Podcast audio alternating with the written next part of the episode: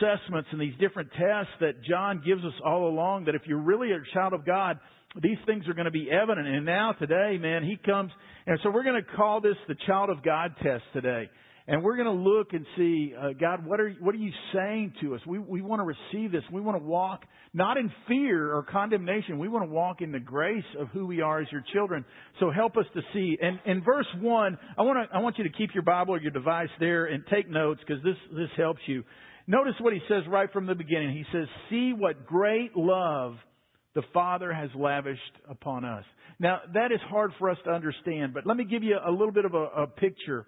On August the 16th, 1987, Northwest Airlines Flight 225 crashed on takeoff from Detroit, uh, killing 155 people. They discovered that one person was not killed in this airplane crash.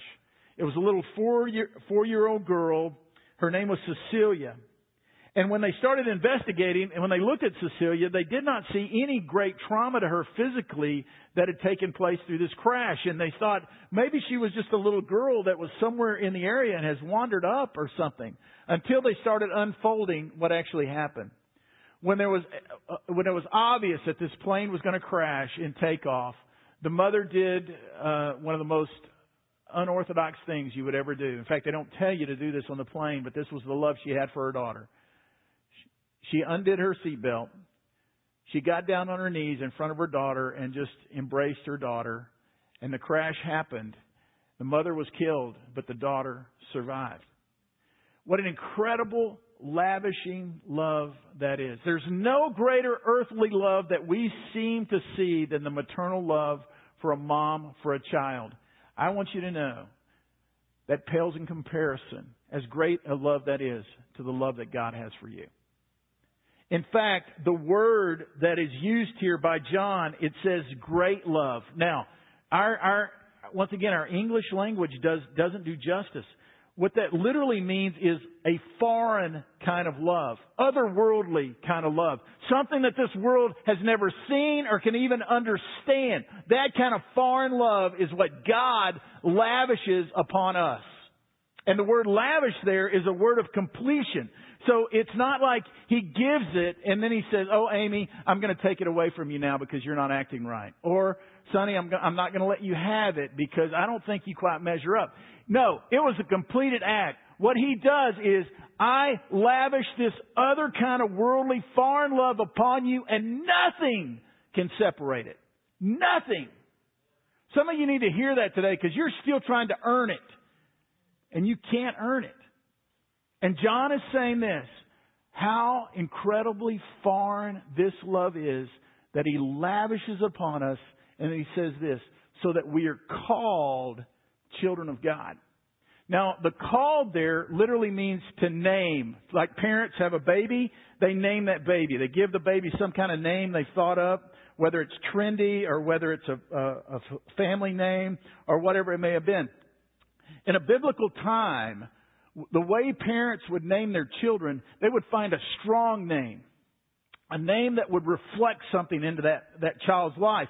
And then what they would do is they would remind them of where that name came from. Case in point, this young couple have a baby by the name of David. And what they would constantly remind him of King David. They would say, this is what David was like. This was his character. This was his strength. This is the way it was. They would constantly be reminding of that young person what their name may be let's say it was John or, or whatever it may be, Mary, they would, they would reflect that back to somebody and, and the name, we name you this because reasons and we want you to know the strength behind that name that we have given you. We've lost some of this today. We're so trendy. We just want to have trendy names and, and, and we're going to name you Marshmallow and, and this is what it's going to be. And, and we start reflecting that character.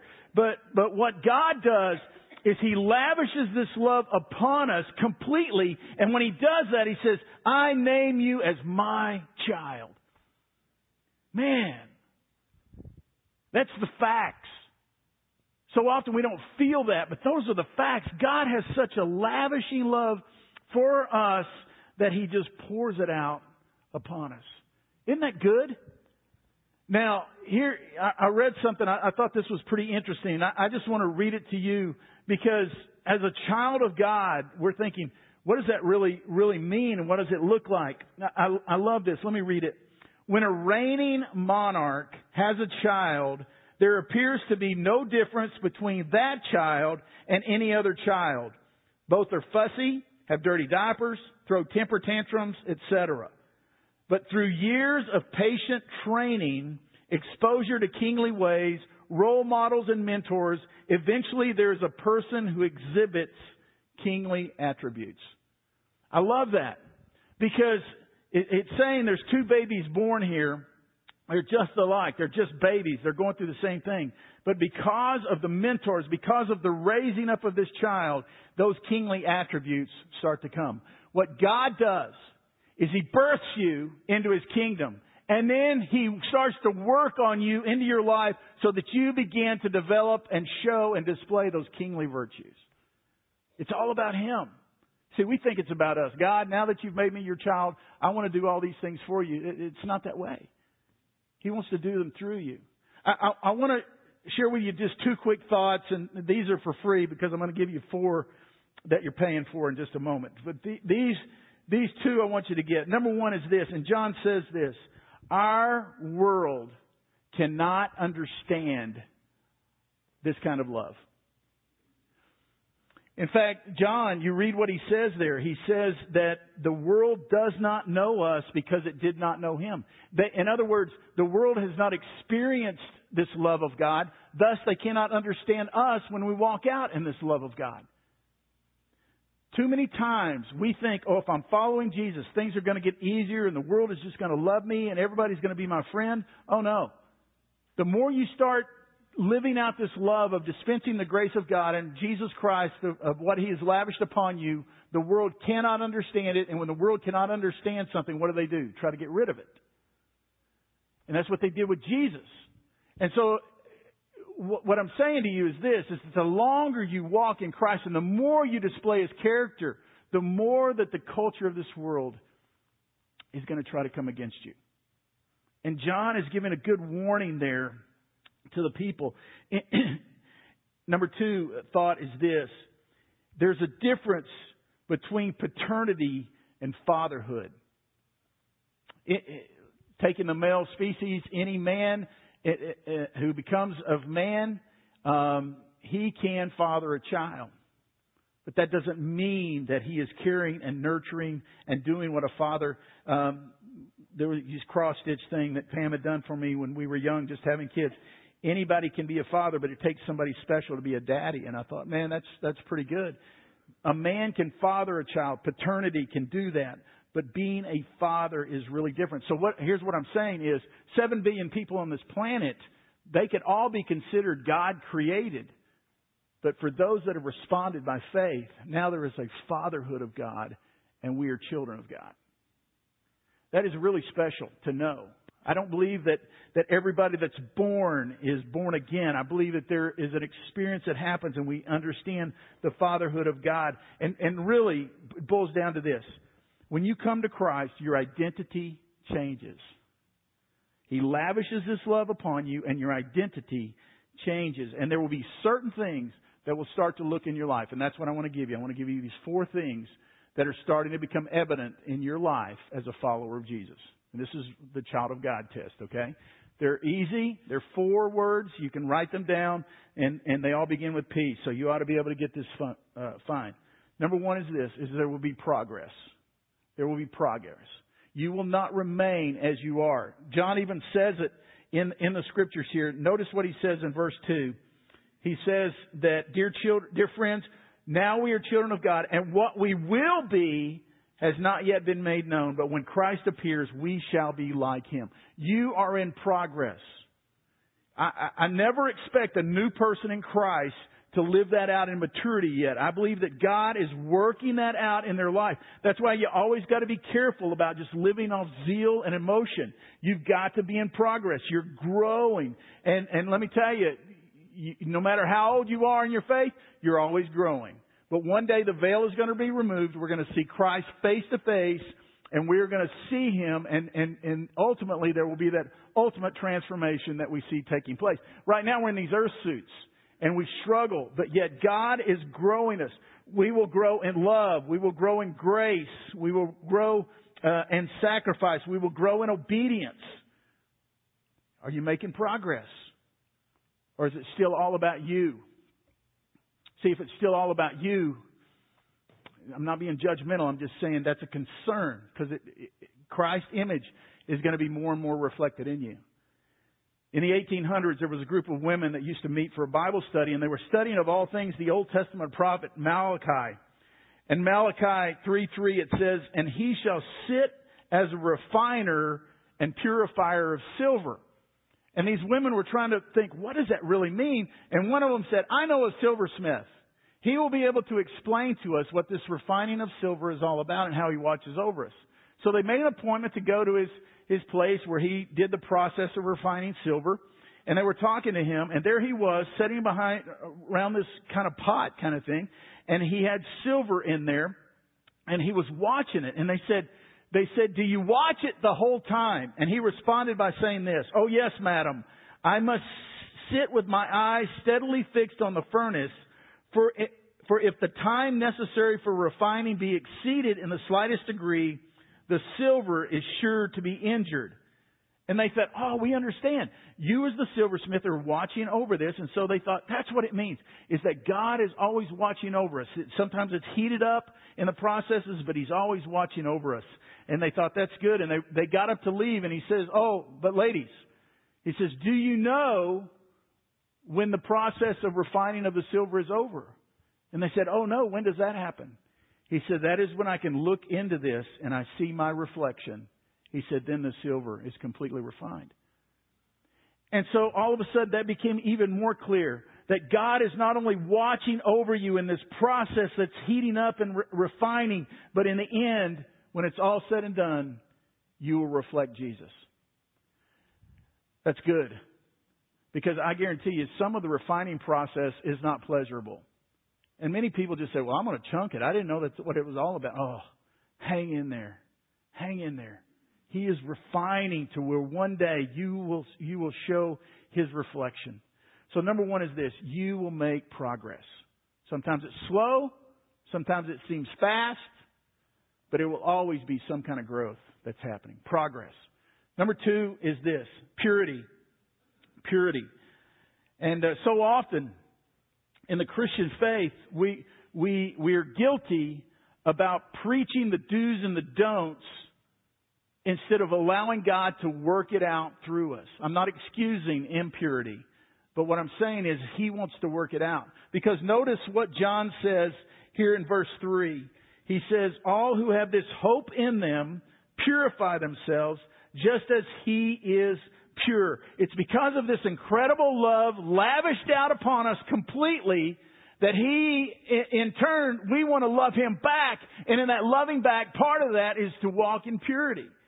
Many times we think, oh God, I know you'll love me when I walk in purity. He loves you regardless. His lavishing love is complete. But because of that, we want to love Him back by living lives that are reflecting Him in purity there was a, a group of ladies and, and one of the ladies, and they were Christians, and, and one of the ladies really had an attraction to the world in particular ways, and she felt like she could she could live that particular way. Now, it's it's much clearer uh, what John was saying about there's false teachers in John, these Gnostics. These Gnostics were saying Jesus' spirit was God, but his body was not God. So our flesh is evil, they would say. And so they would say, what you can do is you can love Jesus, but just let your flesh do what your flesh is going to do. Or try to control it and, and, and just legalism. There was two options they had, legalism or completely licensed. Well, what am I going to do? Good night. I'd go license every time. Just let my flesh do what my flesh is going to do. And that, that was what the Gnostics taught. You, you can know Christ, but just live any way you want to live. And that's what this girl was thinking a little bit, is that that uh, I, I want to. I'm still attracted to many worldly things. I want to be a part of it. I, I'm saved, so I can do those things. And uh, these ladies got together, and they wanted to go into this this coal coal mine, and they just wanted to go in there. Well, this young lady happened to show up in a a white type uh, uh, dress, and they said, "You can't go in there in a white dress." She said, "Oh, yes, I can." No, you can't go in there in a white. Yes, I can. So they asked the, the coal miner, can she go in there in a white dress? He said, she has permission to go in there in a white dress, but I can tell you this, she will go in with a white dress, but she will not come out with a white dress.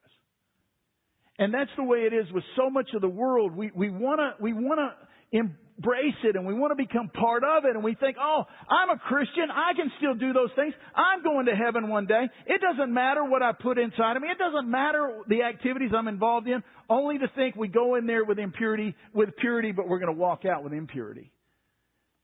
And this is what the Lord wants us to know is, is that, listen, everything is per, uh, uh, permissive, but it's not beneficial. That's what Paul said. Yes, you can do it, but it's not going to be beneficial, especially for the kingdom. But a person who is truly has the Spirit of God indwelling them and they're a child of God is going to seek purity.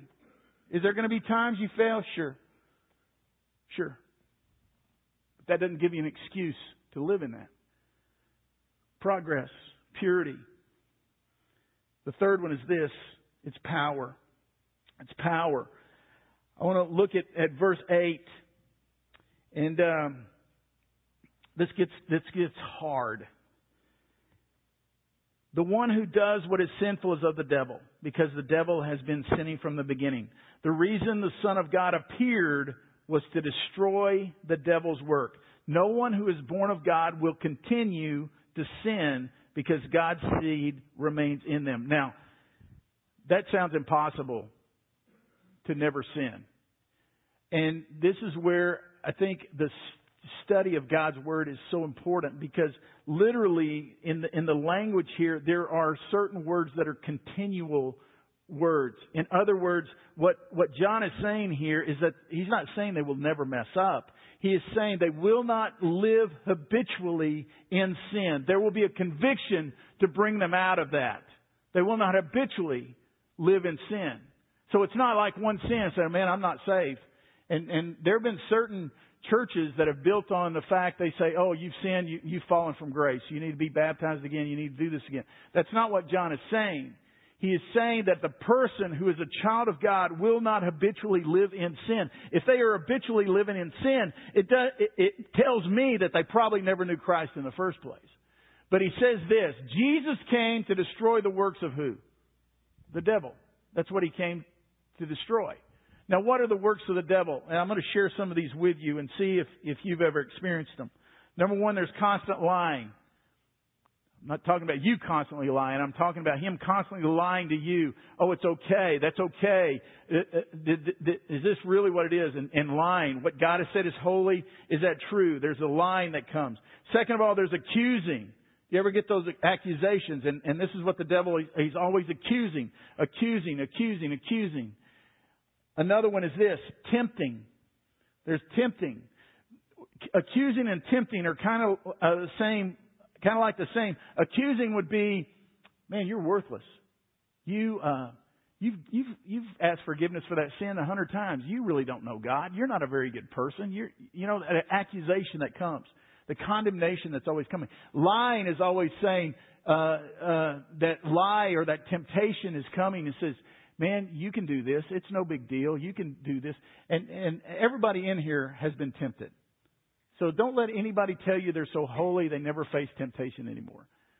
Because they just are lying. It's another thing of the enemy that has just come in there. But here, let me, let me encourage you. Temptation is not sin.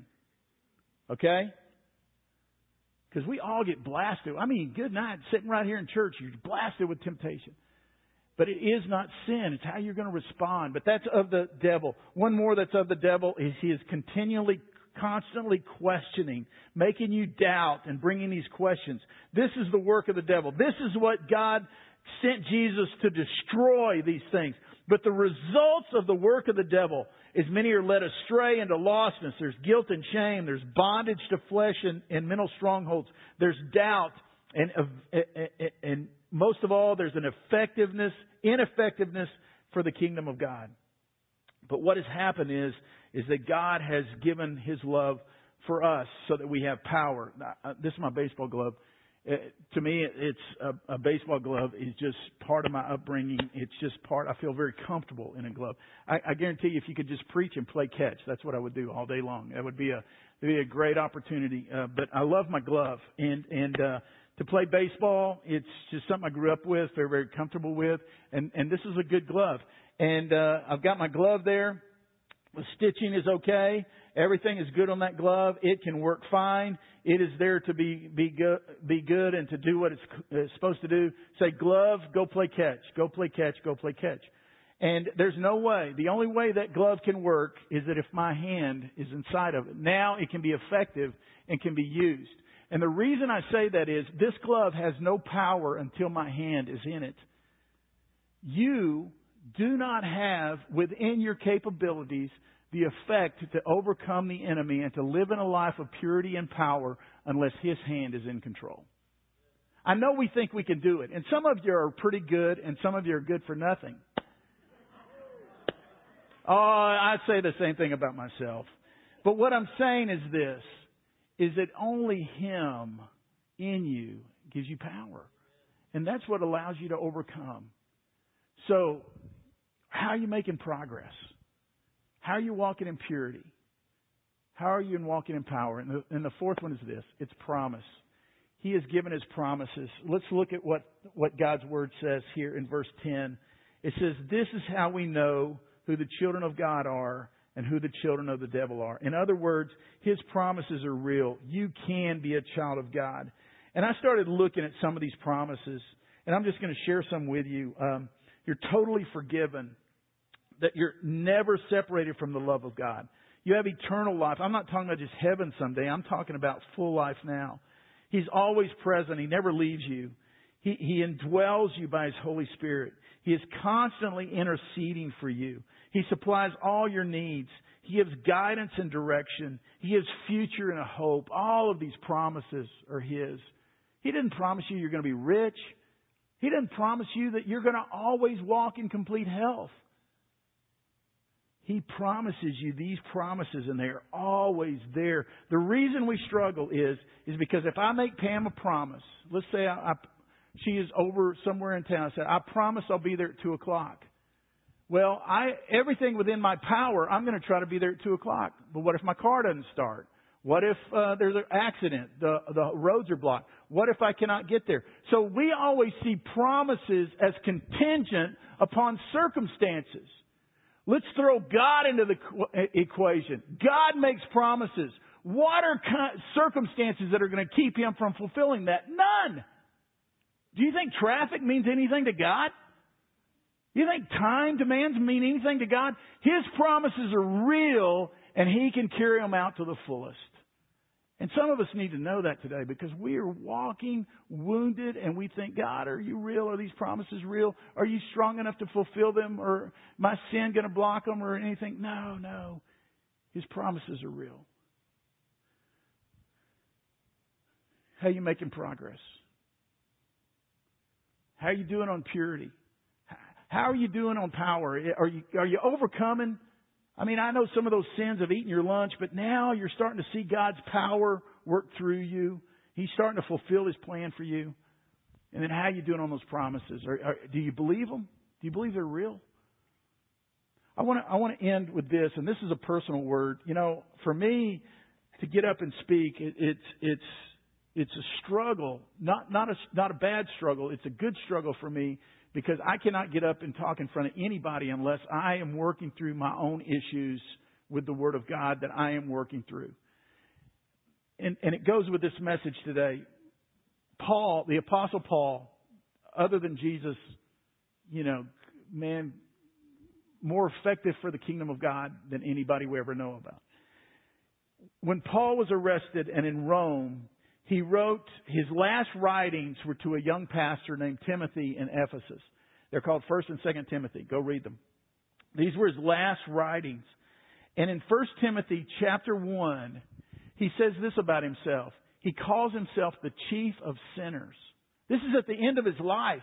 He's calling himself the chief of sinners. Earlier in his life, he had said, I'm a bondservant of Christ or a servant of Jesus Christ. And we're thinking, okay, those don't, but at the end of your life, Paul, you're saying you're the chief of sinners? And I wrestle with that because I'm thinking, Paul, do you know everything you've done? Man, you took the gospel all over the known world. You saw more people come to Christ than anybody. You're giving your life for Christ. You've seen all these things for Christ. Man, Paul, you're a hero, man. You ought to be on the billboard. You ought to be up there. I understand you calling yourself a servant or a bond slave. That, you know, you say those things. But here you are at the end of your life. You look back at over all these things and you're saying you're the chief of sinners. How are you saying that? And then the Lord just started giving me a revelation in this particular area because God, I need, I need that. As a young man in the faith, I'm not saying he was actually doing this, but there's a temptation when we look at our lives to compare ourselves to one another. And when we compare ourselves to one another, we say, Oh, I'm a servant of Jesus Christ. You know, I'm not really a rotten scoundrel. I can show you some rotten scoundrels, God, but, you know, this is, I'm just a servant of Jesus Christ. But when he come to the end of his life, his only comparison was Jesus. He wasn't there to compare himself to the rest of the world. He knew that someday he was going to stand before Jesus Christ. He wasn't going to stand before all the people in the world. He was going to stand before Jesus alone. So at the end of his life, he looks at no matter all the faithfulness and fruitfulness that have been in his life, all he can see is, God, I was the chief of sinners, and your grace is what I needed. See, folks, one day we're not going to stand before each other. We can do a pretty good job of comparing ourselves to each other. One day we're going to stand before Jesus. And I don't say that for guilt inducing. I say that because He is the one who has lavished completely His foreign love upon you. And He wants to see you. I want you to bow with me, if you would. Listen, I, I, this is God's Word. And sometimes it is challenging because God, in His love for you, wants you to be growing because one day you're going to, the veil's going to be removed and you're going to face to face with Him.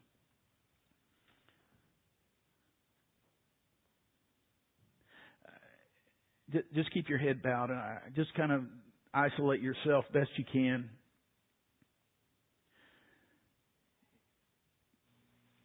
John said, and this is how we know who the children of God are. Do you know you're a child of God? Or are you just hoping? Are you just think, I've, I've gone through some motions?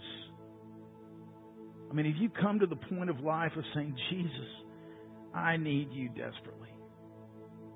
You destroyed the work of the devil. I need you to live in me. I need your full forgiveness, not walk under condemnation.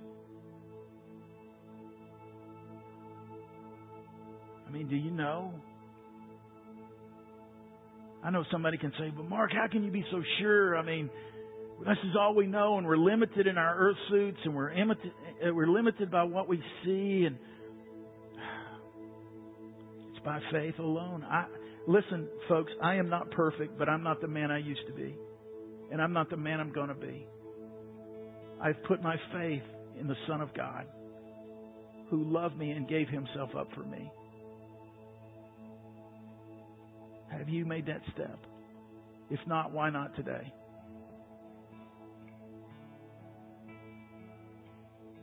I don't care if you've gone to church since you were nine months before you were born. Have you made a commitment of your life to Jesus Christ? Because one day you're going to stand before Him.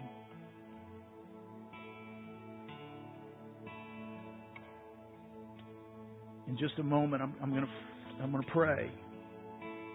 But there's going to be people up here to pray with you because we need each other. When our family's fracturing or our health is fracturing or our emotions are on edge or we're spiritually dry, or we need guidance, we need others to surround us and pray. And there's going to be people to pray with you in just a moment. Sometimes we just need an altar to come and lay the things we need to die of on. Or we got the Lord's Supper here today and you just need to come and because you need that closeness with God.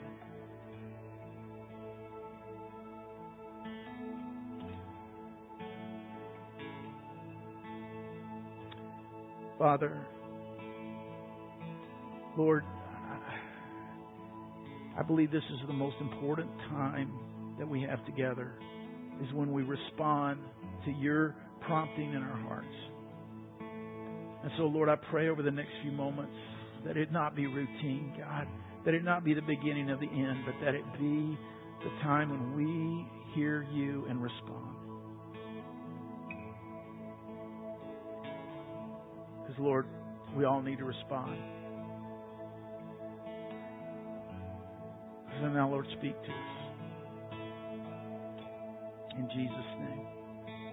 Let's stand together.